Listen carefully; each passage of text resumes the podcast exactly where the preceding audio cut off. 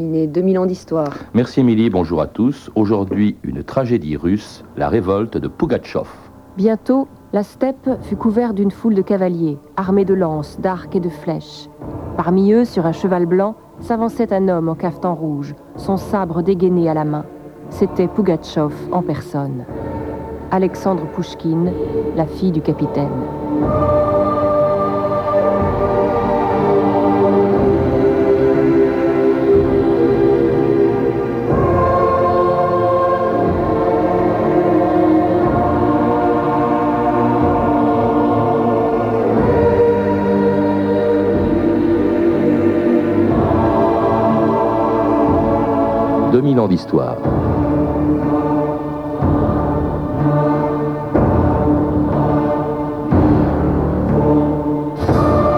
Sur la route qui le conduisait à Moscou pour y être décapité, enfermé comme un fauve dans une cage de fer, des milliers de Russes l'acclamaient encore. Pendant un an, entre la Volga et l'Oural, il avait fait vaciller la couronne de Catherine II en mobilisant derrière lui tous les révoltés de Russie.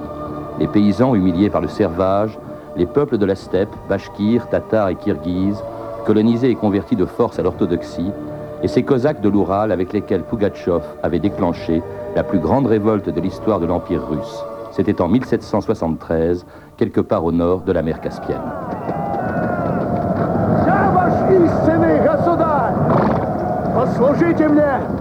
Je suis votre véritable souverain. Servez-moi avec foi et loyauté. En retour, je vous donne la rivière Yaïk, de sa source à son embouchure. Je vous donne les mers et les prairies, une rétribution en argent, du pain, du saindoux, de la poudre et l'entière liberté.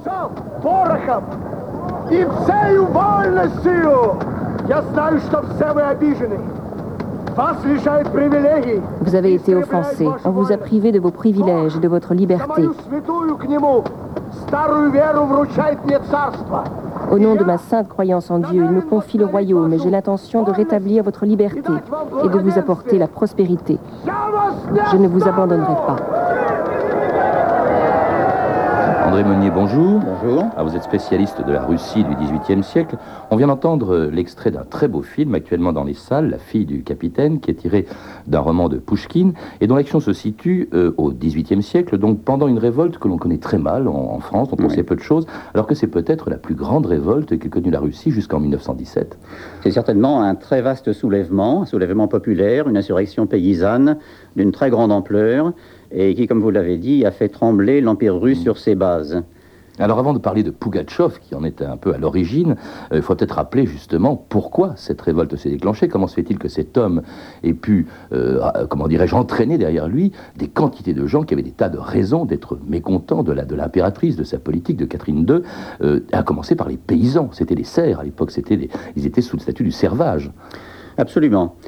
Et Pugatchov a su utiliser très habilement à son profit ce très vaste mécontentement qui régnait euh, chez les paysans russes en général, et plus particulièrement chez les paysans, en particulier fugitifs de la région dont vous avez parlé, là où le soulèvement a pris son origine. Fugitifs parce qu'ils fuyaient justement ce statut du servage. Absolument, ils fuyaient les, les domaines où ils étaient le plus maltraités ou bien réduits à la misère. Alors le servage est bien connu. En fait, il touchait une bonne moitié de la population paysanne russe, pas mm. la totalité. Mais il est vrai que les paysans serfs étaient particulièrement maltraités, et surtout, même s'ils ne l'étaient pas, ils étaient privés pratiquement de tout droit. C'était vraiment la propriété pure et simple de leur seigneur, de leur propriétaire foncier. Ah, c'était bête de la... somme. Ah, c'était la chose. C'était vraiment la chose. On pouvait en faire à peu près ce qu'on voulait, sauf les tuer, en principe, parce que ça pouvait arriver aussi. Mais ils étaient littéralement enchaînés à la terre, ils n'avaient pas le droit de la quitter. Oui. Euh, ils étaient soumis aussi à la corvée. Alors il y a d'autres gens qu'on retrouvera derrière Pugatchov. C'est aussi ce qu'on appelait les peuples allogènes qui vivaient aux confins de l'Empire à l'époque. Euh, je les ai cités, les Bashkirs, les Tatars, euh, et qui étaient menacés dans leur indépendance aussi plus que menacés, parce qu'ils avaient été euh, soumis par euh, l'autorité russe mmh. depuis déjà la fin du XVIIe siècle. Mais ils étaient fort mal soumis, en fait. Ils n'acceptaient pas du tout euh, cette autorité étrangère qui les avait privés de leur autonomie, de leur indépendance, et ils s'étaient révoltés plusieurs fois. Et même très peu de temps avant l'insurrection de Pugatchov, ils venaient encore une fois, les Bashkirs, de mmh. se révolter, et ils avaient été très durement réprimés par, par l'armée russe. Beaucoup d'entre eux étaient musulmans, il faut le rappeler, donc on les a convertis à l'orthodoxie. Oui. Alors il y a aussi une autre catégorie dont j'aimerais que vous nous expliquiez de quoi il s'agit, parce qu'on entend souvent parler des Cosaques. Mhm. C'était des soldats, mais c'était plus que ça, euh, André Monnier.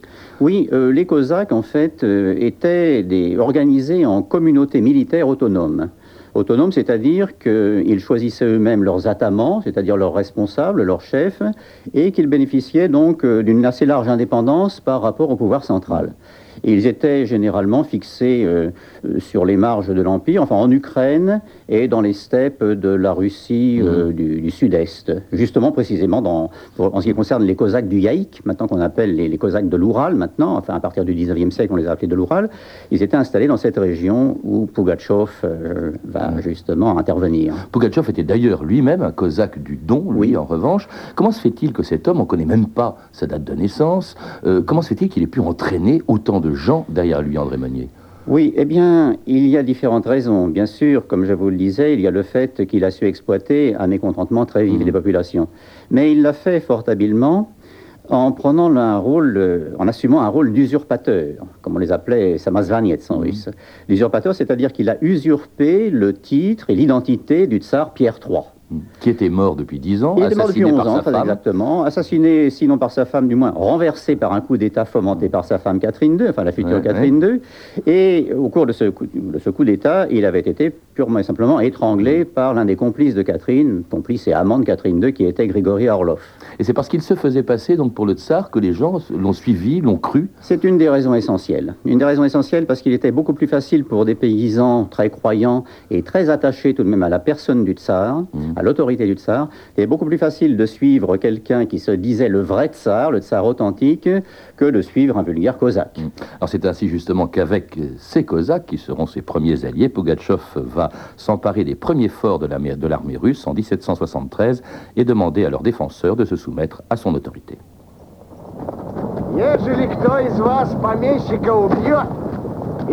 Si l'un de vous tue un noble propriétaire et détruit sa maison, il aura une solde de 100 roubles et le grade d'officier. S'il en tue 10, il aura 1000 roubles et le grade de général. C'est compris? Votre Majesté, je vous jure fidélité. C'est bien, sers bien ton empereur, ne crains rien. Et toi, prête serment au tsar Pierre Fedorovitch. Nous avons une souveraine, Catherine Alexeyevna, et un dauphin, Pavel Pedrovitch. Et toi, tu n'es qu'un voleur, un imposteur.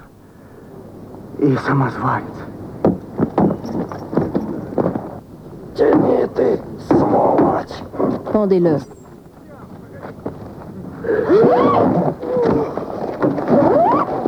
C'était une scène donc du film de Prochkin, La fille du capitaine, mais tout à fait authentique. C'est un film d'un réalisme historique formidable. Alors c'est simple, hein, on se soumettait à Pugachev, enfin, pardon, au tsar, puisqu'il se faisait passer pour tel, ou alors on mourait. Hein, André oui. Pugachev a été extrêmement violent, extrêmement brutal avec ses adversaires. Il était animé par une espèce de haine viscérale à l'égard de la noblesse. Mhm.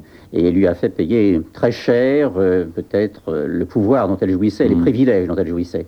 Et c'est vrai qu'il y a beaucoup de scènes d'atrocités qui ont été commises par euh, l'insurrection de Pugachev. Euh, d'ailleurs, le, film de Prochkin, de ce point de vue-là, est plutôt en retrait sur la réalité. D'après il était plus violent que, ah ce qu'on voit dans le film. Plus violent, il y a eu des atrocités bien pires que celles qu'on entrevoit, qu'on voit dans le film. je vous propose d'écouter, euh, d'écouter, oui, c'est un portrait en fait de Pugachev vu par les Russes, la revue de texte Stéphanie Duncan. Dans le roman La fille du capitaine, Pugatchov a plutôt fière allure lorsque le héros de Pushkin le voit pour la première fois. Bientôt, la steppe fut couverte d'une foule de cavaliers armés de lances, d'arcs et de flèches.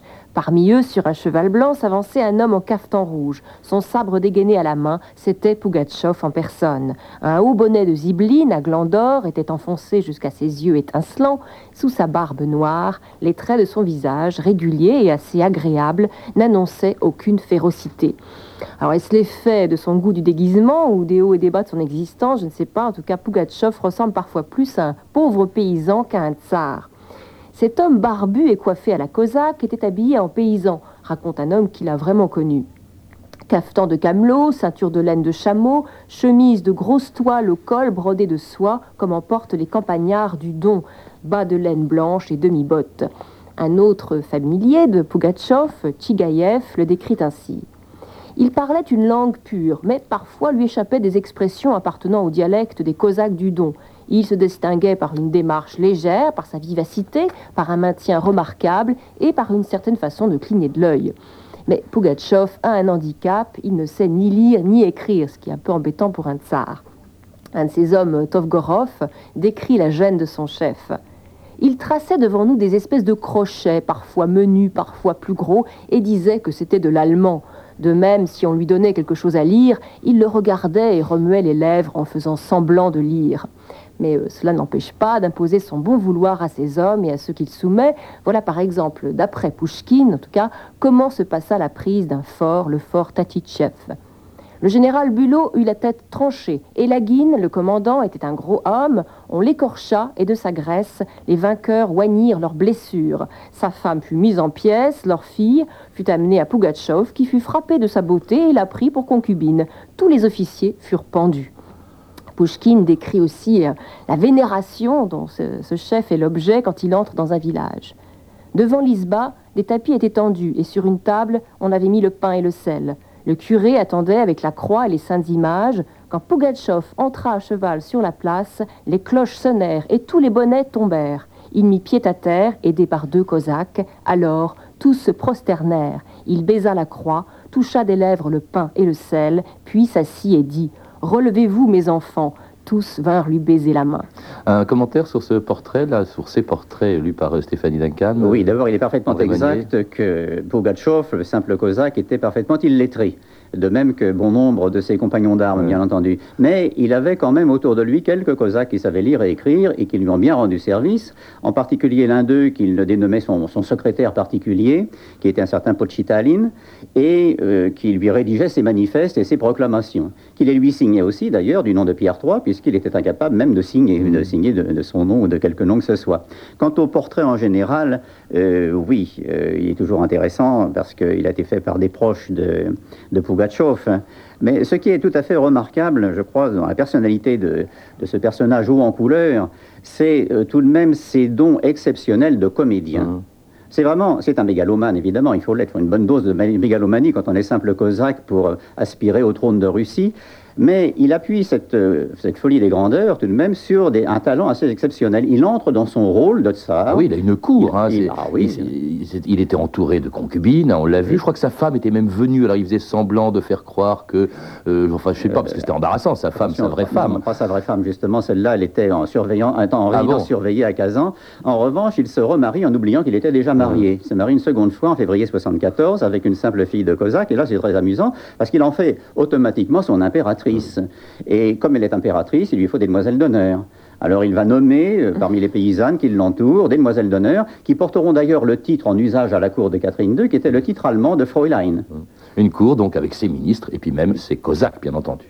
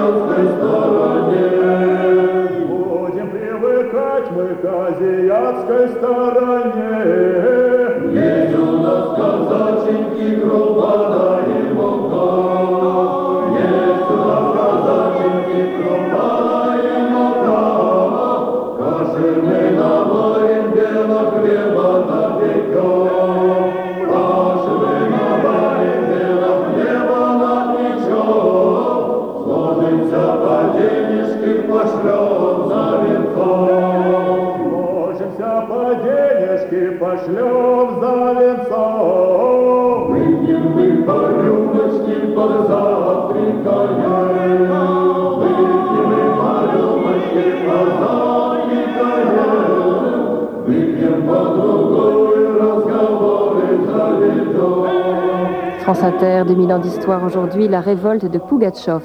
Vous entendez le cœur d'homme de Moscou, Neige, le temps est venu, un chant traditionnel des Cosaques, Cosaques avec lesquels, en un an, Pougatchev va conquérir et ravager un territoire grand comme la France. Je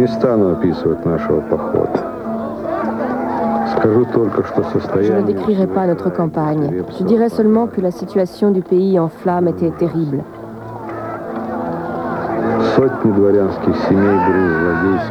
Toutes les familles nobles sauvagement massacrées. Personne ne gouvernait. Les gens désemparés prêtaient serment à Pugatchov le matin et à Catherine II le soir. Dans les deux cas, ils finissaient à la potence. À la cruauté des insurgés, l'armée régulière répondait par une cruauté encore pire. Que Dieu nous garde de revoir une révolte russe aussi absurde et impitoyable.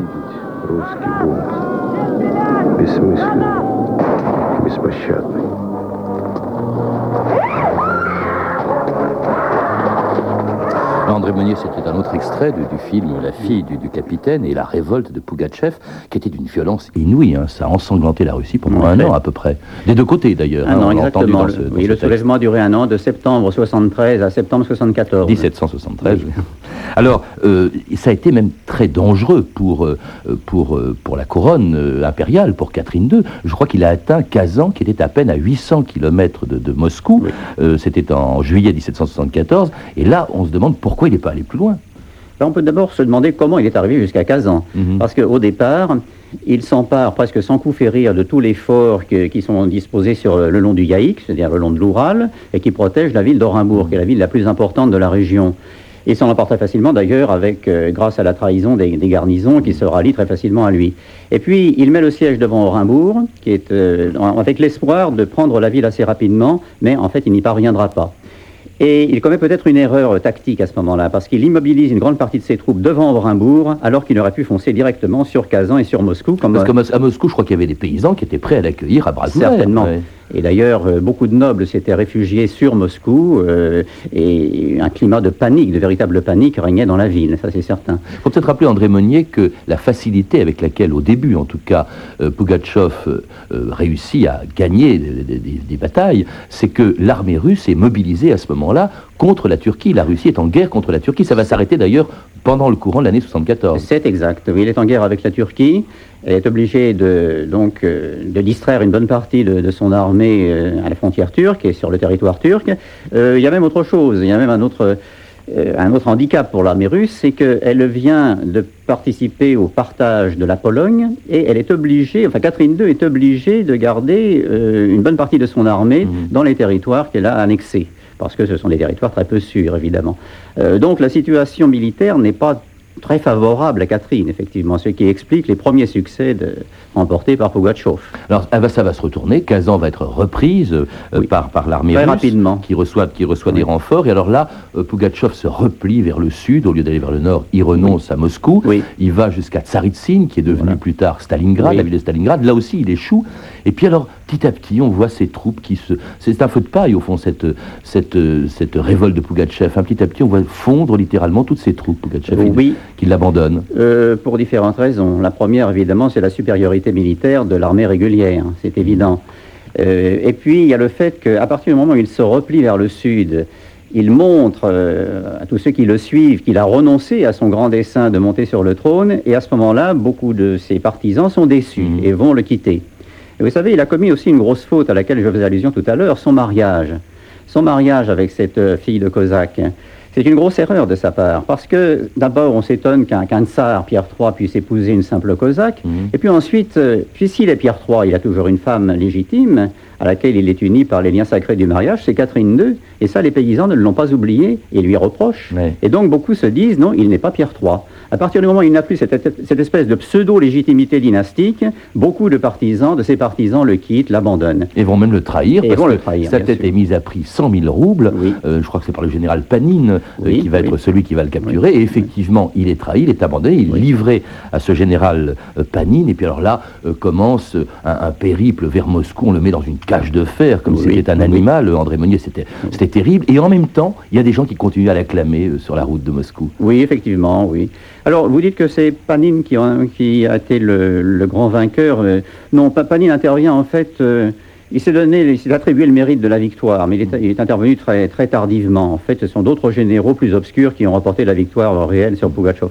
Alors ensuite, donc, il est emporté à Moscou, effectivement, dans une cage de fer, et c'est là qu'aura lieu le procès. Enfin, d'abord une enquête, une commission d'enquête est nommée, et ensuite il sera jugé. Et puis un procès donc le 29 décembre 1774 et une condamnation à mort le 9 janvier 1775. Ты кто таков? Емельян Иванов, сын Пугачев, ваше происходительство.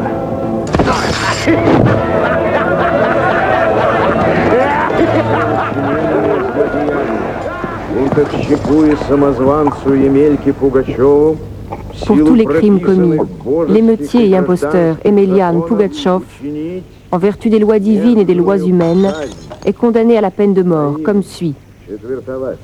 Il sera écartelé, sa tête mise sur un pieu, ses membres dispersés aux quatre coins de la ville et mis sur des roues, puis brûlés sur place.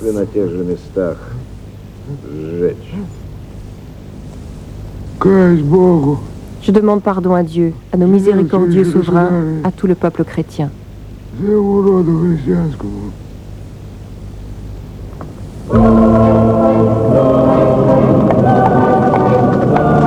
Le supplice de Pougachev, André Meunier, il était à la mesure et du personnage et de sa révolte. C'était horrible, hein, la tête coupée les membres Oui. écartelés, on l'a brûlé, on a Oui. brûlé ses membres, Alors, exposés pendant deux jours. Quand, on- Moscou. quand on parle d'écartèlement, peut-être que la traduction n'est pas tout à fait exacte, parce que l'écartèlement en France c'était avec des chevaux. En fait, là, il était condamné à avoir les quatre membres tranchés et ensuite à être décapité.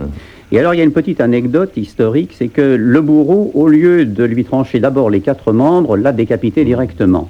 On s'est demandé pourquoi. On a cru que c'était d'abord une erreur du bourreau. Enfin, les bourreaux étaient de grands professionnels, ils connaissaient leur travail, c'est peu probable. Euh, ou bien si c'était une instruction secrète de Catherine, ce qui paraît beaucoup plus probable. Il semble que Catherine n'ait pas voulu trop accentuer le caractère de martyr de cela dit, on brûle quand même le- ce qui reste du corps. Oui. On efface même le nom de, de sa ville natale, euh, qu'on appelle Potemkino, du nom du- Oui. de l'amant, enfin du, du favori de Catherine. II, Potemkin. Euh, et puis alors, il y a une répression féroce qui s'abat sur tous les Russes qui ont pu collaborer avec lui. Et puis alors, Catherine II durcit sa politique. Après la révolte de Pugachev, la politique vis-à-vis euh, des serfs, vis-à-vis des allogènes, comme on les appelait, des populations étrangères, ça va être encore pire. C'est vrai, le, bilan de la Pugatchovchina, comme disent les Russes, avec une connotation un peu péjorative, est très négatif. Le bilan humain, bien sûr, parce qu'il y a eu des milliers de tués de part et d'autre, euh, tués dans les combats ou tués par des exactions diverses, mais aussi le bilan politique, parce que non seulement la condition des paysans russes ne s'est pas améliorée, mais au contraire, elle s'est encore aggravée. Et ce sera l'alliance, si vous voulez, de l'autocratie et de la noblesse russe va encore se renforcer aux dépens des paysans. pendant presque un siècle jusqu'à l'abolition du servage En en 1861, 1861, effectivement. Et alors, on- surtout, on n'a plus parlé, on a cessé de parler de Pugachev. Qu'est-ce qui va euh, ressortir Pugachev de l'oubli? C'est Pouchkine Oui. en 1831, 50 ans après, alors qu'il est pourtant l'historiographe du tsar de l'époque, qui est Oui. Nicolas Ier. Pouchkine va écrire quelque chose d'assez élogieux finalement sur Pugachev, en tout cas, euh, va parler de lui. Oui, il va parler de lui, ce qui était très courageux de sa part, puisqu'effectivement, on évitait d'en parler. Et lorsqu'il a demandé d'ailleurs à consulter les archives de l'époque, il n'a pas été reçu à bras ouverts. Euh, ceci étant, euh, Pouchkine n'est pas tout de même très élogieux à l'égard de Pugatchov. Euh, il en fait un personnage complexe dans son Mhm. roman, dans La fille du capitaine, parce que c'est un personnage romanesque. Qu'il est Mais indulgent. oui, mais quand il parle de l'histoire de Pugatchov elle-même, là, il dit la vérité qui est très dure euh, pour, euh, pour le personnage. hein. Assez curieusement, après Pouchkine, qui a d'ailleurs, dont le texte, dans le, le livre La fille du capitaine a donné lieu à un film dont, dont j'ai donné les références tout de suite, mais on n'a plus tellement parlé de Pugachev. Les, les- les soviétiques, les bolcheviks auraient pu en parler, en exalter la grandeur, pas du tout. Ah, ils en ont parlé. Si, l'historio- l'historiographie soviétique, on a fait une espèce de héros pré-révolutionnaire. Ah bon? Disons à qui il aurait manqué simplement d'avoir lu les œuvres complètes de Lénine pour être un parfait bolchevique. si, si, euh, ils en ont fait une espèce de héros. Est-ce qu'il Euh, est présent encore euh, pour les Russes, dans la mémoire des Russes, André Meunier, Ah Oui. Ah oui, bien sûr. Mais ce n'est pas un héros. Ce n'est pas un héros, c'est un personnage pour lequel on n'a pas une très grande sympathie. Hum, Un peu comme Mandrin chez nous. Enfin, Oui. si, on aime bien Mandrin Oui, chez nous, oui. mais un peu Oui. Mandrin, un mélange de Mandrin et... Bah, C'est-à-dire qu'on a de, de l'intérêt pour le personnage pittoresque ou en couleur, mais en même temps, on n'aime pas tellement l'homme brutal, violent. hein. Merci en tout cas André Meunier de nous avoir rappelé son Merci. histoire. On se quitte sur une musique de circonstance. Elle est de Rodion Chédrine sur des paroles de Pouchkine, l'exécution de Pugatchov. Je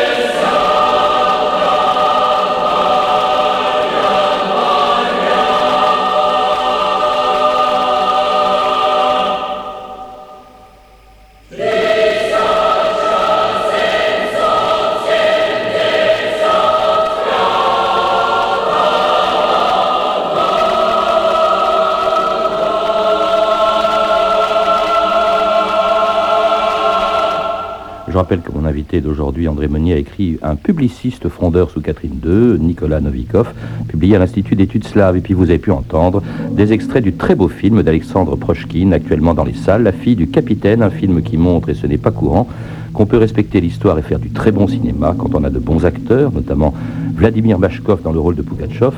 Et puis, euh, c'est une belle histoire aussi, inspirée de Pushkin, une belle musique et des paysages magnifiques, un film à voir absolument. Euh, également, je signale que La fille du capitaine de Pushkin, le livre en tout cas, est disponible en poche chez Garnier Flammarion. Vous pouvez, vous le savez, retrouver la bibliographie de l'émission en contactant le service des relations avec les auditeurs 08 36 68 10 33, 2 francs 21 la minute, ou réécouter cette émission du lundi au jeudi à 3h10 du matin dans l'émission de Serge Levaillant.